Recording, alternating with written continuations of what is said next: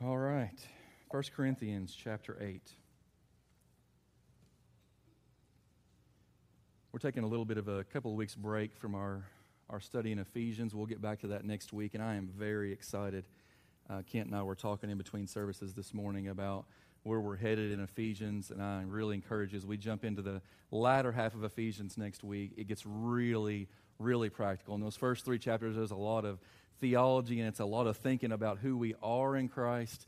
And these last three chapters that we're getting ready to jump into next week are talking all about because of who we are in Christ. Now, here's what we do that this is not a faith that's just head knowledge, this is a practical, practical faith. And I hope you're going to see some of that even today as we look at 1 Corinthians chapter 8. This takes us back, if you were here uh, in August, I preached a couple of messages in a series that I called Gospel Distortions. And we're kind of coming back to that idea. And, and let me just preface it a little bit this morning.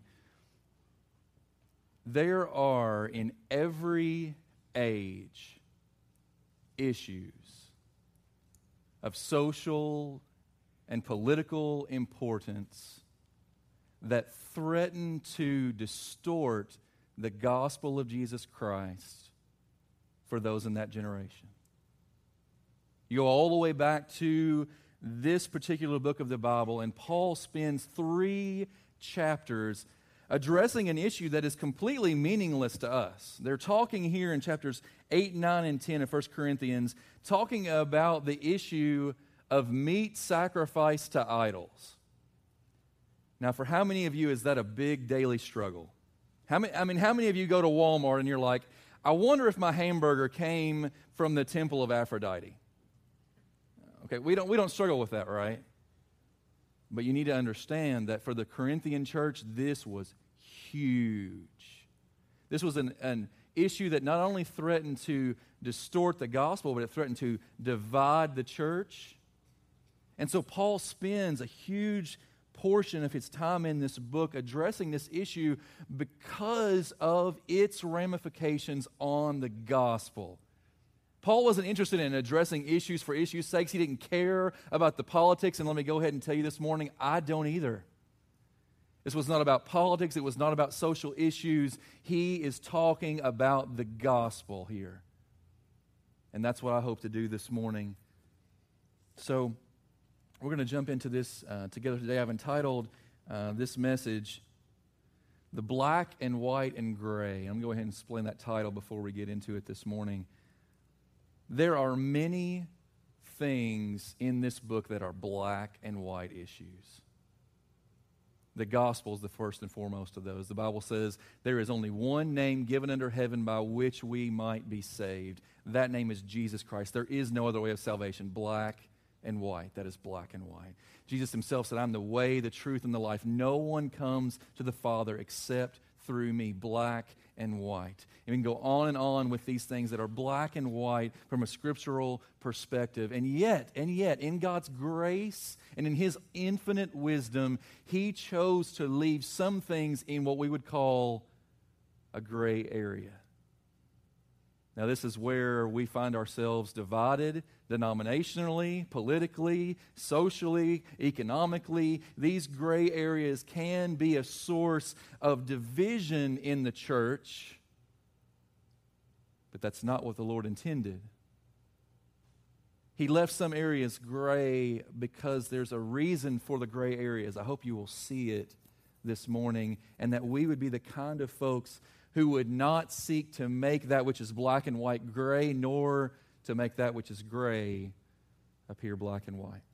Would you stand with me in honor of God's word this morning as we read 1 Corinthians chapter 8?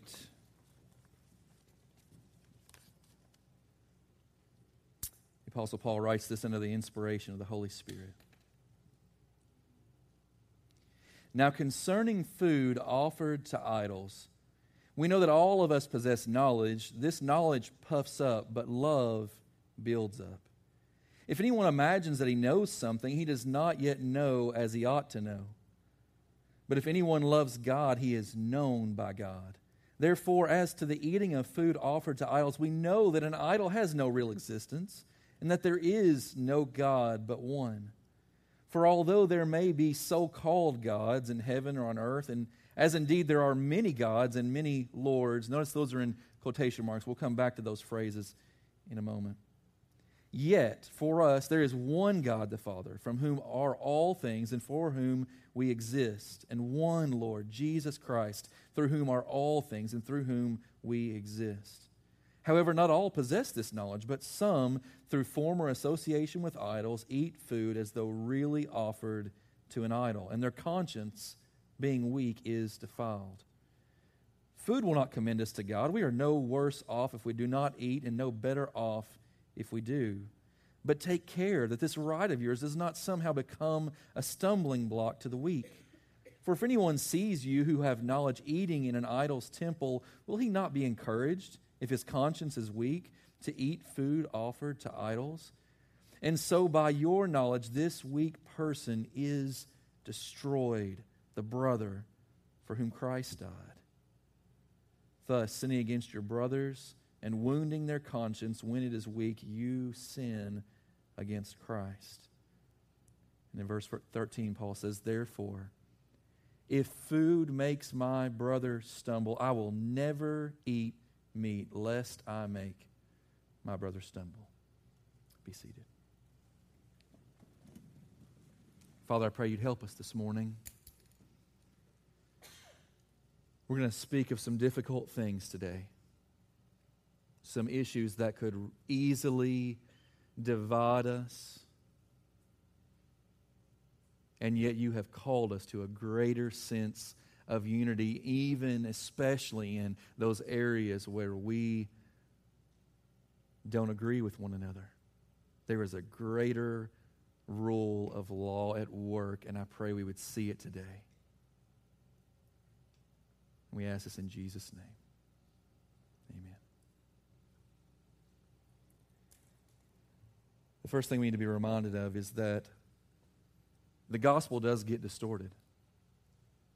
It is the devil's number one tactic that if he cannot keep you from the gospel, he would like to distort the gospel that you have. If he cannot keep you from the truth, then to distort the truth that you have. And this happens all the time in our churches we find ourselves commending things that the Bible never commends. We find ourselves condemning things that the Bible never condemns. We find ourselves drawing lines the Bible does not draw. We find ourselves erasing lines the Bible does draw. And all in this is the fact that the gospel gets distorted.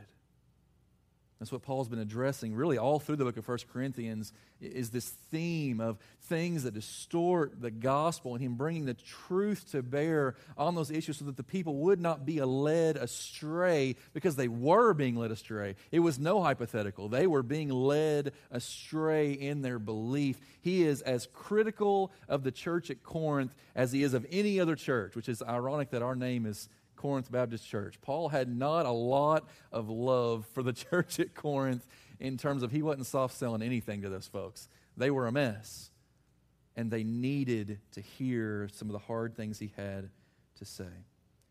So, when does the gospel get distorted? First of all, the gospel gets distorted when learning overrides loving.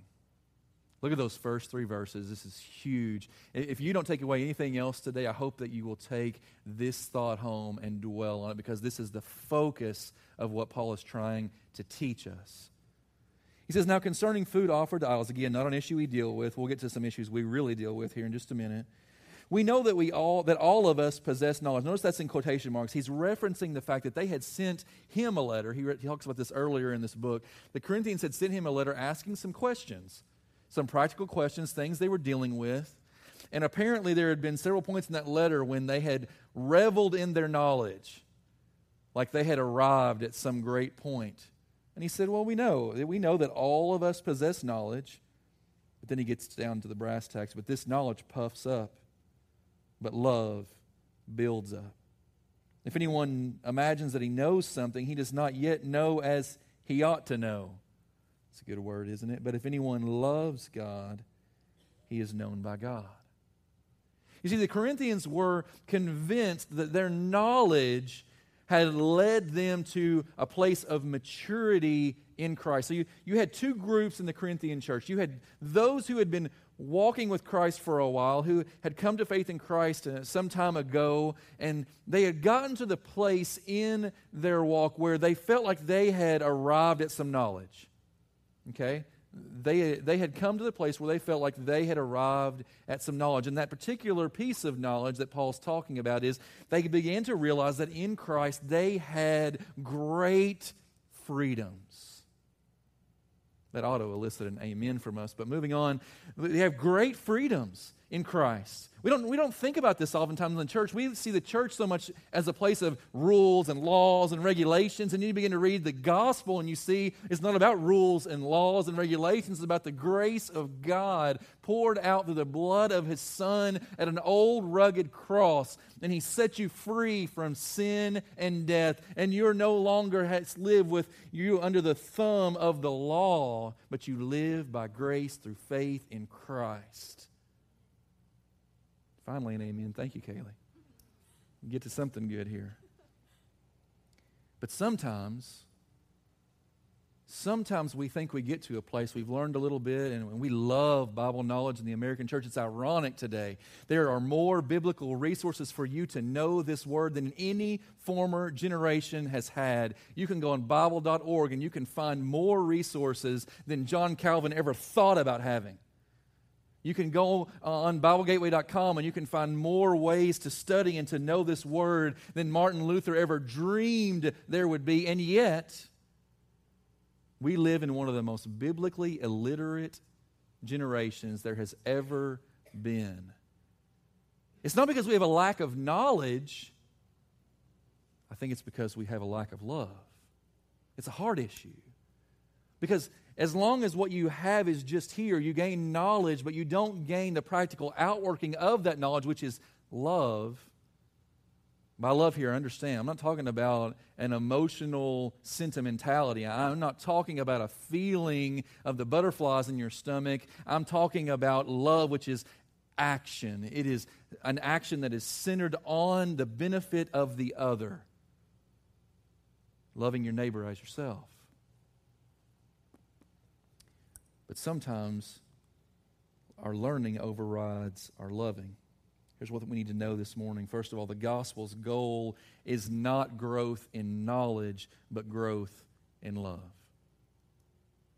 And that flies in the face of much of American Christianity today.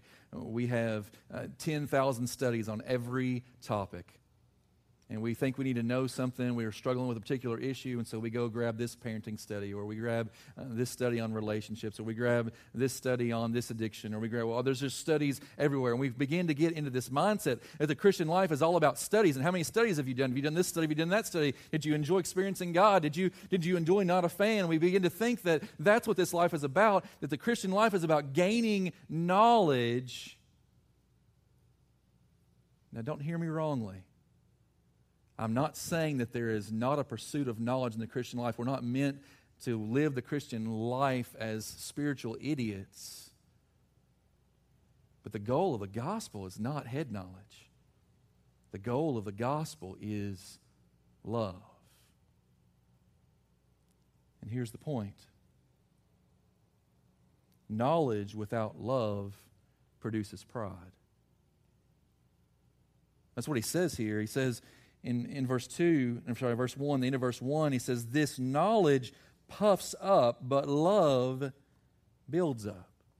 Now, what's the difference? If I were to have a, a, balloon here and I were to blow that, if I were to puff up that balloon, I were to blow up that balloon, it would take nothing but a needle to pop that and to burst it. That's kind of how knowledge can be. Knowledge apart from love is like that balloon, it, it really doesn't have much stability in and of itself.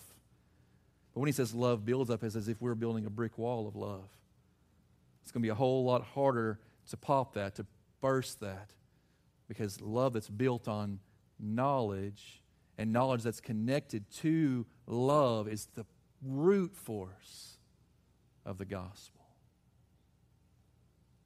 Knowledge without love produces pride, and pride is the root of the vast majority of our sins. Pride is the root of jealousy. Pride is the root of self centeredness. Pride is the root of judgmentalism. Pride is the root of so many of the things that we struggle with. And a lot of times, pride becomes because we've got some knowledge, but we don't have the love that goes along with it.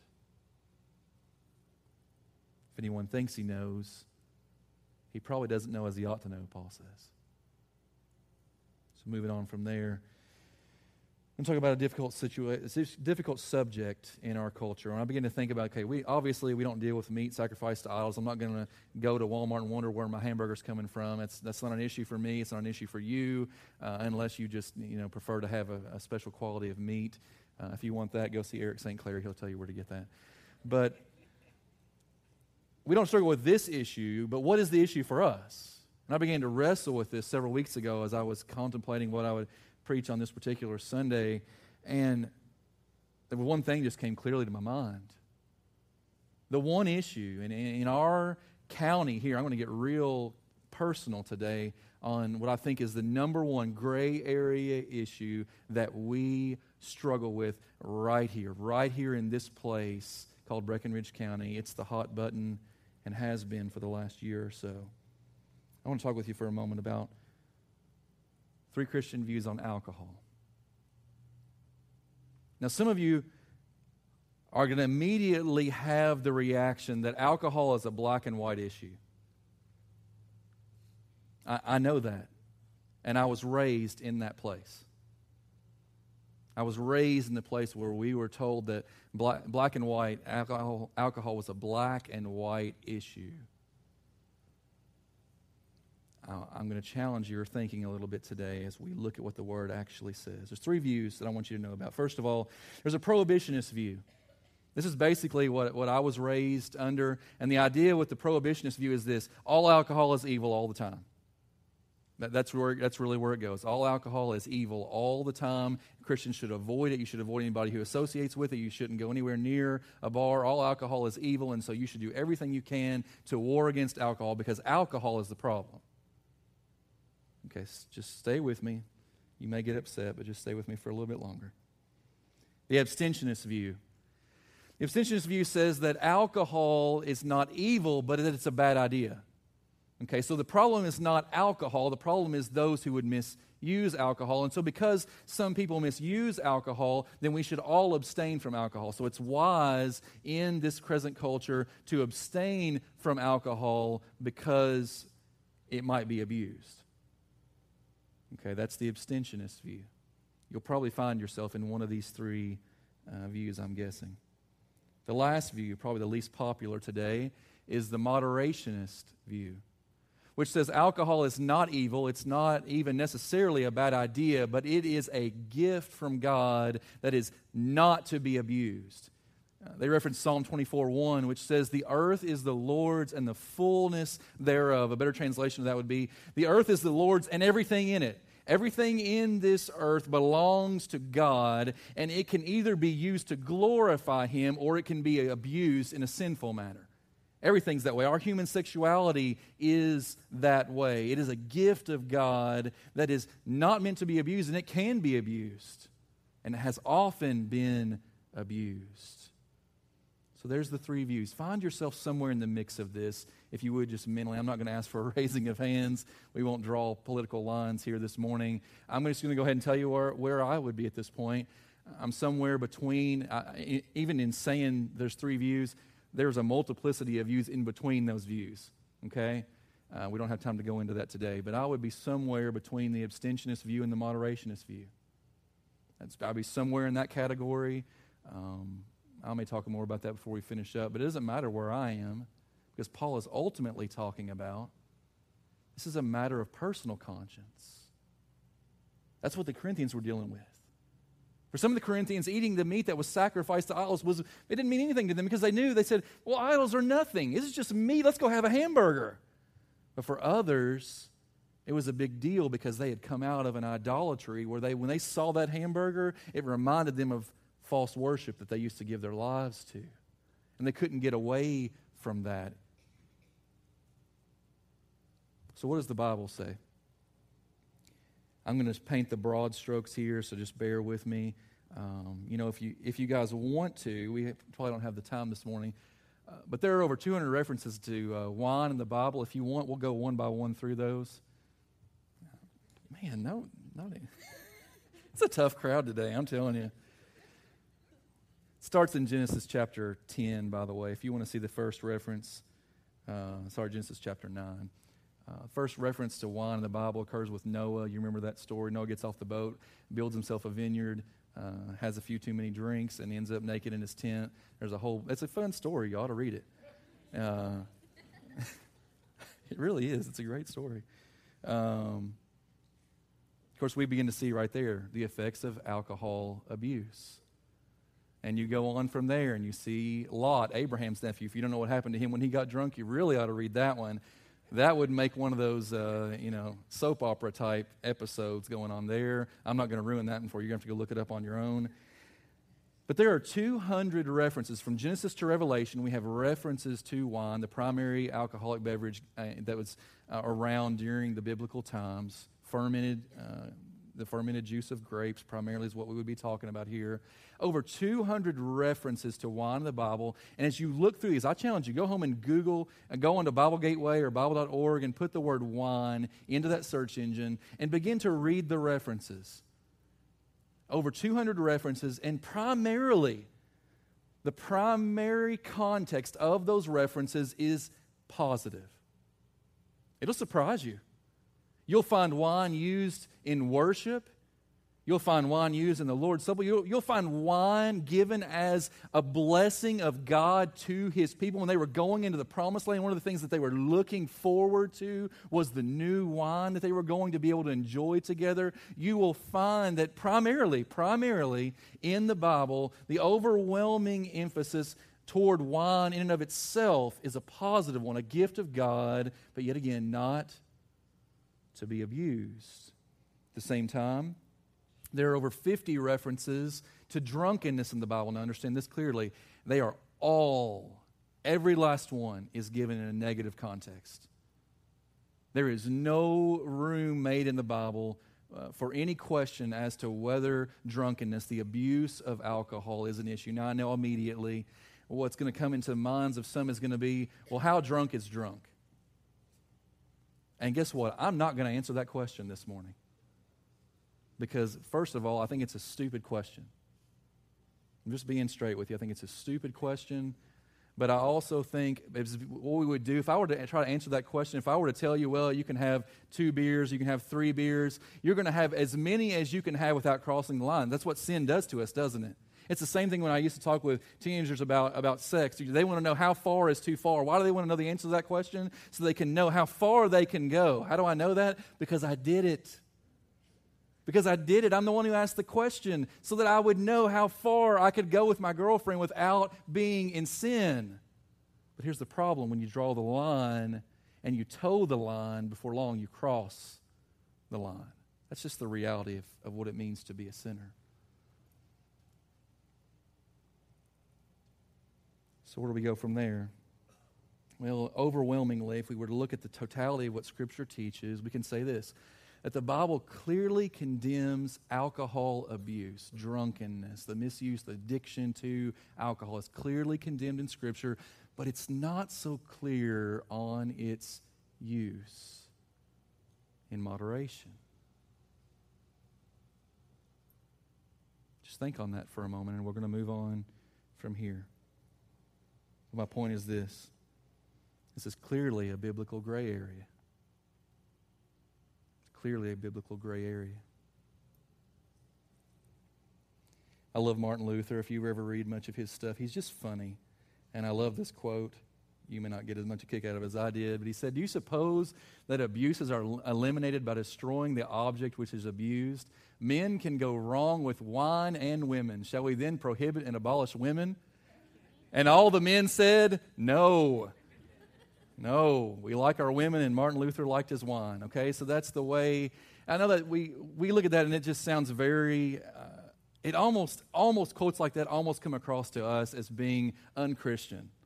because of what we've grown up in in this culture, because we've grown up largely in a prohibitionist culture, and because of the war we just came through in our own county, where lines were drawn that, frankly, there were lines drawn that should not have been drawn. I can remember vividly a conversation that I overheard in the barber shop the week after the alcohol vote. There was a gentleman that was getting his hair cut in the seat next to me, and he was talking to the barber about the alcohol vote. Everybody was talking about the alcohol vote. And the gentleman said this He said, You know what? I wasn't even going to go out and vote. He said, I didn't care anything about this alcohol issue. I don't think it's going to be especially good for our county, but I didn't, I didn't care anything about the issue and so, until I started hearing all of these hateful advertisements about it. And I decided for that reason alone, I was going to go to the polls and I was going to vote in favor of alcohol sales. And, folks, let's just be really careful here. I know I'm walking in some area that's going to upset some folks. It's okay. Let's just be very careful here. Because there are some lines that are drawn that, in the interest of the gospel of Jesus Christ, need to be erased. Let me show you what I mean. We're going to walk through a few things here this morning. First of all, we said the gospel gets distorted when, gets distorted when loving is overcome by our learning, but it also gets distorted when law becomes legalism. That's what he's addressing here in the next few verses, verses 4 through 6. He said, Therefore, as, eating, as to the eating of food offered to idols, we could say, as to the drinking of alcohol, we know we know that an idol has no real existence. He starts to get kind of theological here. There's no God but one. Uh, though there's some, there are many so called gods in heaven and earth, as indeed there are many gods and lords, yet for us there's one God, the Father, from whom all things are and whom we exist, and one Lord, Jesus Christ, from whom all things are and through whom we exist. What's he saying here? Well, it's a reference back to something that was so familiar to the Jewish faith of Paul's day. It, were, he's referencing Deuteronomy 6 4 in what was known as the Shema.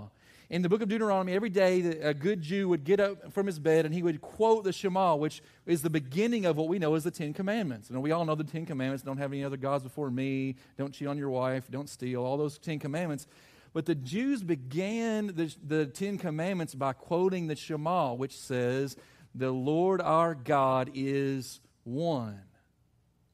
That's where the law began for them. That was the very beginning of the law. Everything else hinged upon that, that the Lord our God is one. And so they would remind themselves of that every single day. And Paul is referencing it here because apparently the Corinthians had written to Paul and said, We know there's only one God. We know there's only one God, and so we don't need to be worshiping in these idols. We don't need to be going to these idolatrous temples. We don't need to be eating this meat because there's only one God, and if we're doing those kinds of things, then we're refuting the very basis of our belief as Christians, right, Paul? That's our knowledge, right, Paul? We did right. We did good, Paul, right? Paul says, Whoa, hold up a minute. You do well knowing that there is only one God. These idols really are nothing but don't let your learning override your loving. You see, legalism tends to portray biblical gray matters as black and white. We know this is bad, right, Paul? We know we need to draw the line here, right, Paul? We, we shouldn't even go near those temples, right, Paul? We shouldn't even think about how tasty that hamburger would be, right, Paul? We should become vegetarians and stay away from it altogether, right, Paul?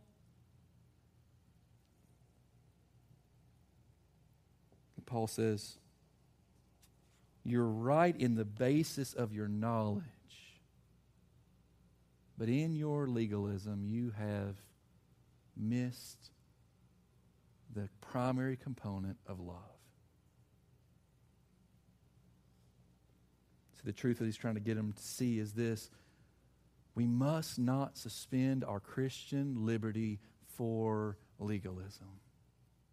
What does that mean? Legalism is when I take something in this scripture and I begin to add unto it rules and laws and regulations in order to make myself appear more and more holy and to make others feel more and more guilty. That's what the Pharisees of Jesus' day were so good at. Adding unto the law in such a way that they could say, Look how holy we are. We can keep all of these laws, and you poor sinners out there, the same guys who looked at Jesus and said, He's a drunkard. By the way, don't you think that if Jesus had been a prohibitionist, if he had totally abstained from alcohol, wouldn't have one of his disciples that would have stood up and gone, I can hear Peter already. He can't be a drunkard. He doesn't even drink. He didn't say that, did he? Now, I know, stepping into harsh territory here, but we want to believe what the Bible teaches, not just what we've been told. So the, law, the gospel gets distracted when the law becomes legalism. The gospel also gets distracted when liberty becomes license. You see, it's, it's two sides here. You can imagine yourself driving uh, across a road, and on either side of that road is an immense canyon. That's what Paul's doing here in 1 Corinthians chapter 8. He is driving this road. Off either side is a canyon that's going to lead you to death and destruction. On the one side, the canyon is legalism. On the other side, the canyon is this that we're getting ready to talk about when liberty becomes license. Look at verses 7 through 13. He says, Not all possess this knowledge, and some, through former association with idols, they eat this food as if really offered to an idol, and their conscience, being weak, is defiled. And then he, I love this statement in verse 8 Food will not commend us to God. We are no worse off if we do not eat, and no better off if we do. I pray the Lord would help us to take that up as our theme in relation to these gray areas. But take care of your right, Paul says take care that this right of yours does not become a stumbling block to the weak. For if anyone sees you who have knowledge eating in an idol's temple, you can translate this to what we're talking about today. If anyone sees you who have knowledge uh, drinking a beer, will he not be encouraged if his conscience is weak to do the same? And so, by your knowledge, this weak person is destroyed, the brother for whom Christ died. And there's where the sin comes. So liberty can become license. You see, sometimes we go to the other extreme and we tend to make black and white issues appear as if they're gray.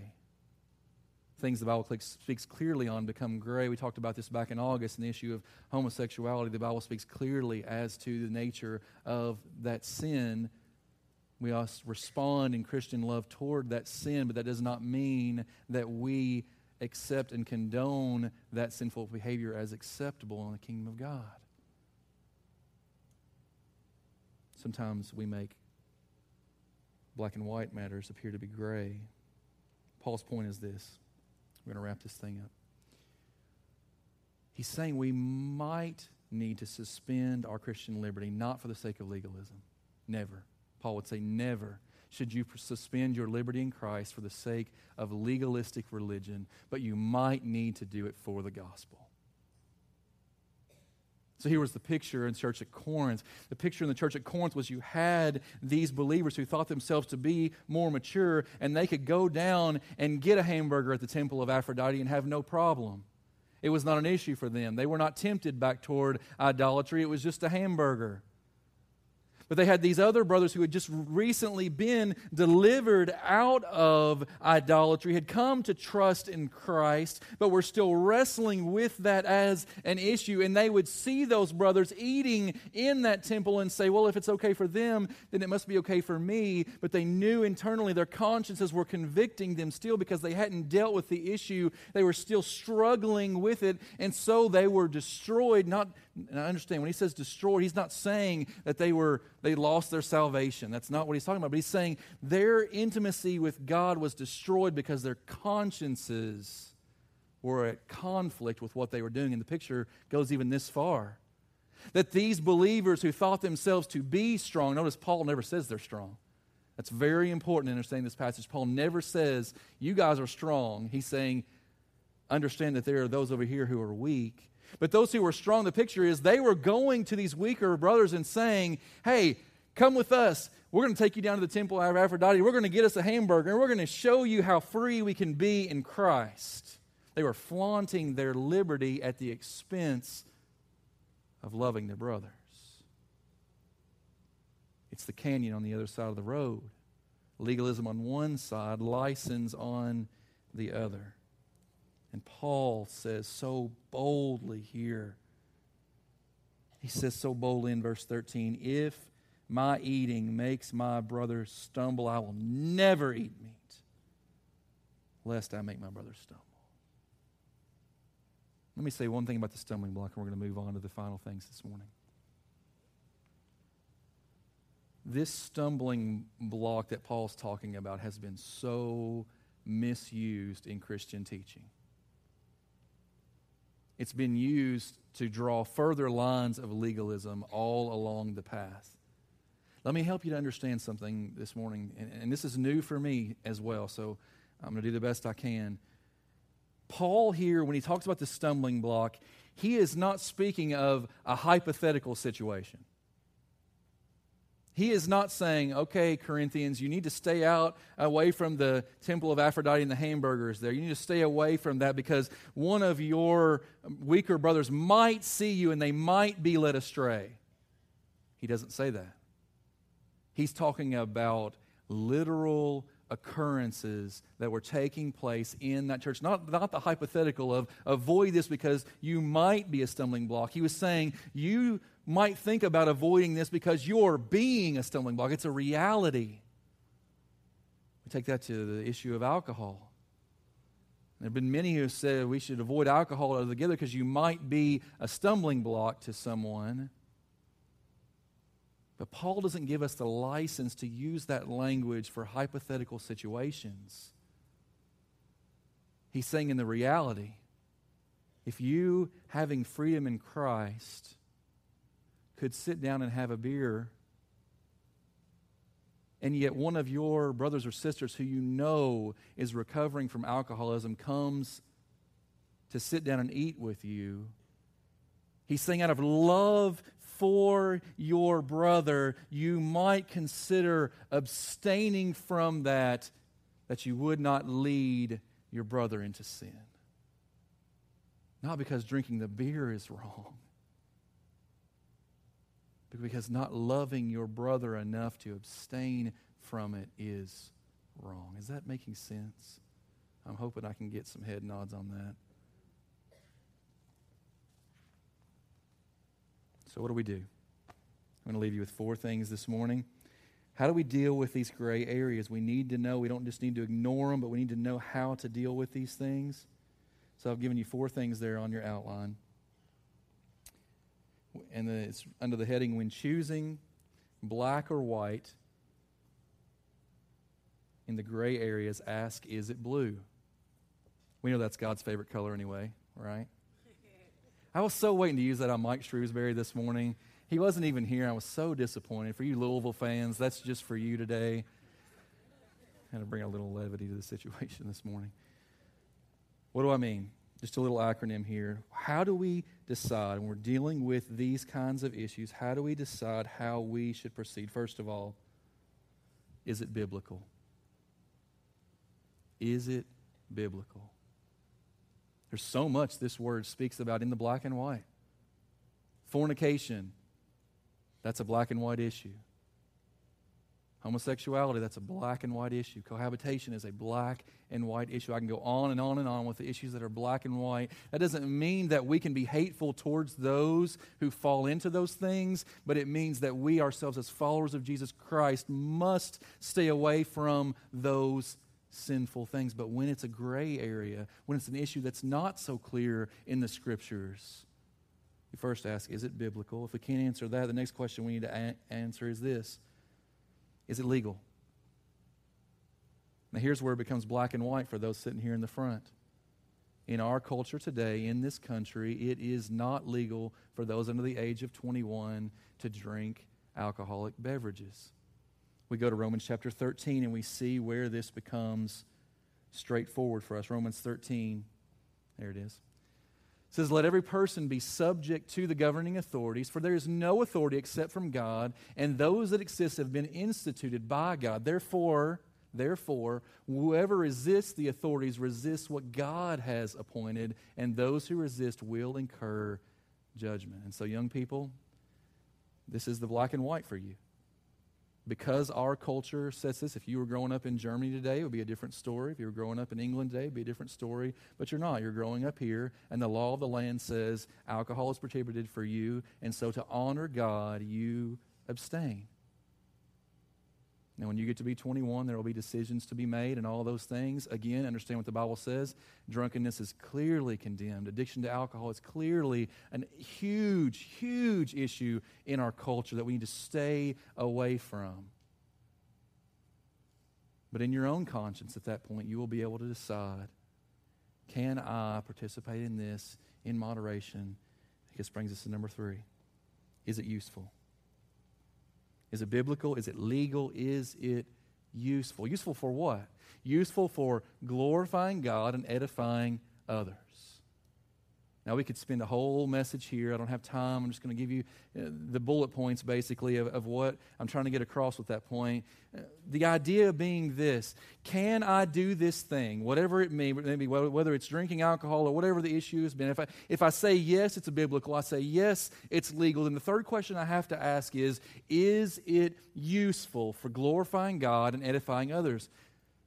Now, immediately, some in the room are going to say, Well, how in the world can you glorify God by having a glass of wine? Folks, go home and do that study. I'm not going to draw the lines for you, but I am going to tell you a couple of things. First of all, I think there's a very real reality. When Jesus' first miracle was turning water into wine and it wasn't grape juice, when he was accused by the Pharisees of being a drunkard, which means obviously he drank some himself, not to drunkenness. There's some places we need to be very careful because the legalism that we would institute will be just as destructive to this gospel as the flaunting of our liberties. So, is it useful for glorifying God? Again, wine was used in worship in the Lord's Supper until 100 years ago when a guy with the last name of Welch created something called Welch's grape juice. And we began using that. But until then, this was the standard. And then finally, is it enslaving? Is this thing in the gray area? Is it enslaving to me or others nearby? Notice I said nearby. This is not, again, not that we would use the hypothetical to justify drawing lines the Bible doesn't draw. Not that we would use the hypothetical to say, well, I might be a stumbling block, so I should just stay away from it altogether. That may be where your conscience leads you. And if I would say that, if you, if you say that, I would say to you, amen. If that's what your conscience leads you to do, that's where I would be today. There was a time in my life, I just want to be really honest with you. There was a time in my life when abstinence from alcohol for me was nothing more than prideful, religious legalism. That's all it was. That I could show how good of a person I was because I didn't drink. And, folks, it's garbage. Hear me saying, as one who walked in those steps, that is biblical garbage. Just as much as if I had been a raging drunkard. At the same time, to understand that this, particularly when we're talking about alcohol, is an issue that does enslave many. My favorite uncle died because of alcoholism. I love that man. My uncle Eric was a good man, but he was an addict. And it killed him and it wrecked our family. And his two children will never be the same because he chose to follow his addiction. I know this is a painful subject. But, folks, before we would pass judgment on this gray area, because of cultural prejudices, because of personal experiences. Let us look to what the Word of God says and ask is it biblical? Is it legal? Is it useful? And is it enslaving? And if in doing so, if in doing so, you can have a glass of wine or a beer, then I can honestly say to you as your pastor, praise God. At this point in my life, I don't feel the liberty to do that. Here's the reason why. Tomorrow at lunchtime, if you were to walk into Miguel's and you would see me with the giant burrito Pepe, which is awesome. I love the burrito Pepe. If you were to see me with a giant burrito Pepe and a beer in front of me, what would your first thought be? Here's what it would be, I can guarantee you. You'd be thinking, man, my pastor is a really godly man. First of all, because he can put away that huge burrito, which I can, by the way. And second of all, because here's, here he is having this. Uh, you have to be a Miller Lite at that point because the burrito would be all the calorie counts you could stand. I know I'm making light of it, folks, and I don't mean to make light of a subject that's painful for so many of us here in the room. I just want us to ask sincerely what does the Bible say? And how can we, as the people of God, in a county that has been ripped wide open by this issue, and is continuing to be ripped wide open. You think this issue is done just because we voted in alcohol sales? No, it's not done. It's still continuing to be an issue that's dividing people, families, churches. And all I'm saying is, let's look at what God's Word says. Let's not sacrifice our freedoms in Christ for any kind of legalism, though we may do it out of love. Let me leave you with two thoughts. I'm, I am done for real. 1 Corinthians uh, 6.12. I will actually just skip that one. You can read that on your own time. 1 Corinthians 6.12. Paul speaks about these things. But I want to leave you with a quote that has been get passed around for years. Uh, it's, it's attributed to, to Augustine. I don't know that he necessarily said it, but it says, In necessary things, unity. In uncertain things, liberty. In everything, charity. Translation for our message today In the black and white things, may we be so united. May we never budge on the fact that Jesus Christ alone is the way of salvation. There's no other way. He alone can save and will save all who call upon Him. May we never be divided on that issue. In all those necessary things, may there be unity. But in the uncertain things, in the gray areas, may we have liberty, freedom to follow our conscience, and to recognize that freedom in others, that we would not pass judgment on those gray areas. In uncertain things, liberty, and finally, in everything, charity, which is an old fashioned way of saying love. Let all that you do be done in love.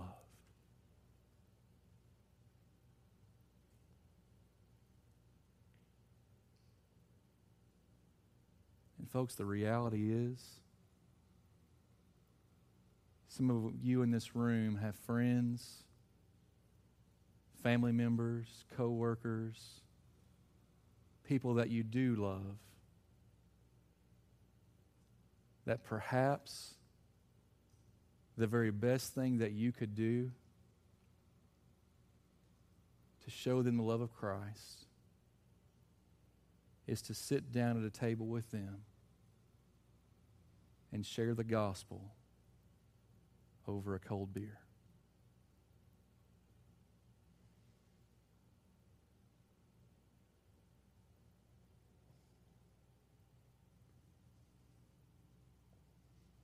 Because love is the rule, folks.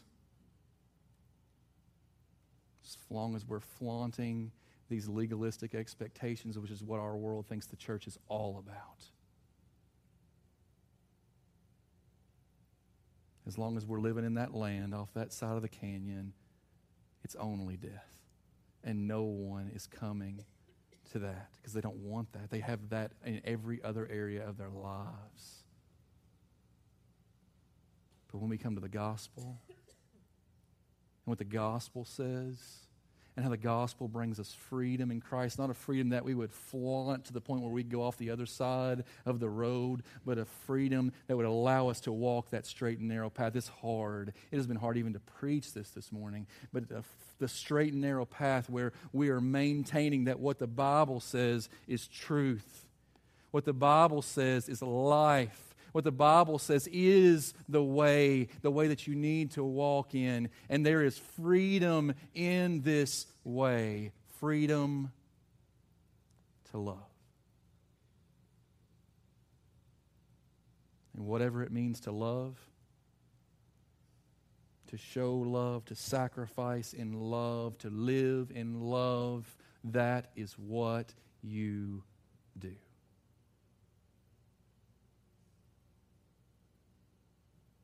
Father, help us.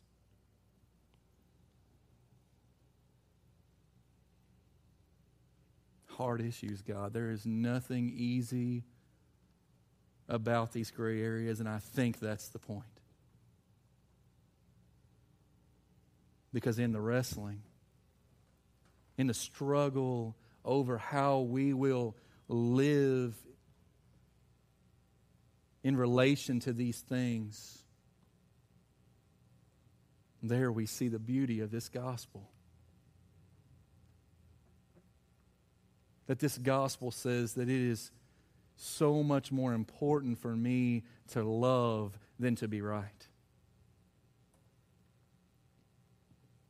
That this gospel says that it's so much more important for me to care for my brother than it is for me to flaunt my knowledge or to flaunt my freedoms. That in this gospel, you've called us to a self sacrificing love that lays our life down for our brothers and sisters. That in the end, it's not even about us being the freed up ones, it's about us being slaves to Christ, ministers of the gospel walking steadfastly in your word, and being the light of the world.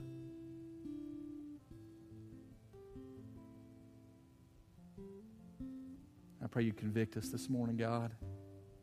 Rescue us from legalistic religion and rescue us from that place where we would flaunt our liberty at the expense of others and teach us to love.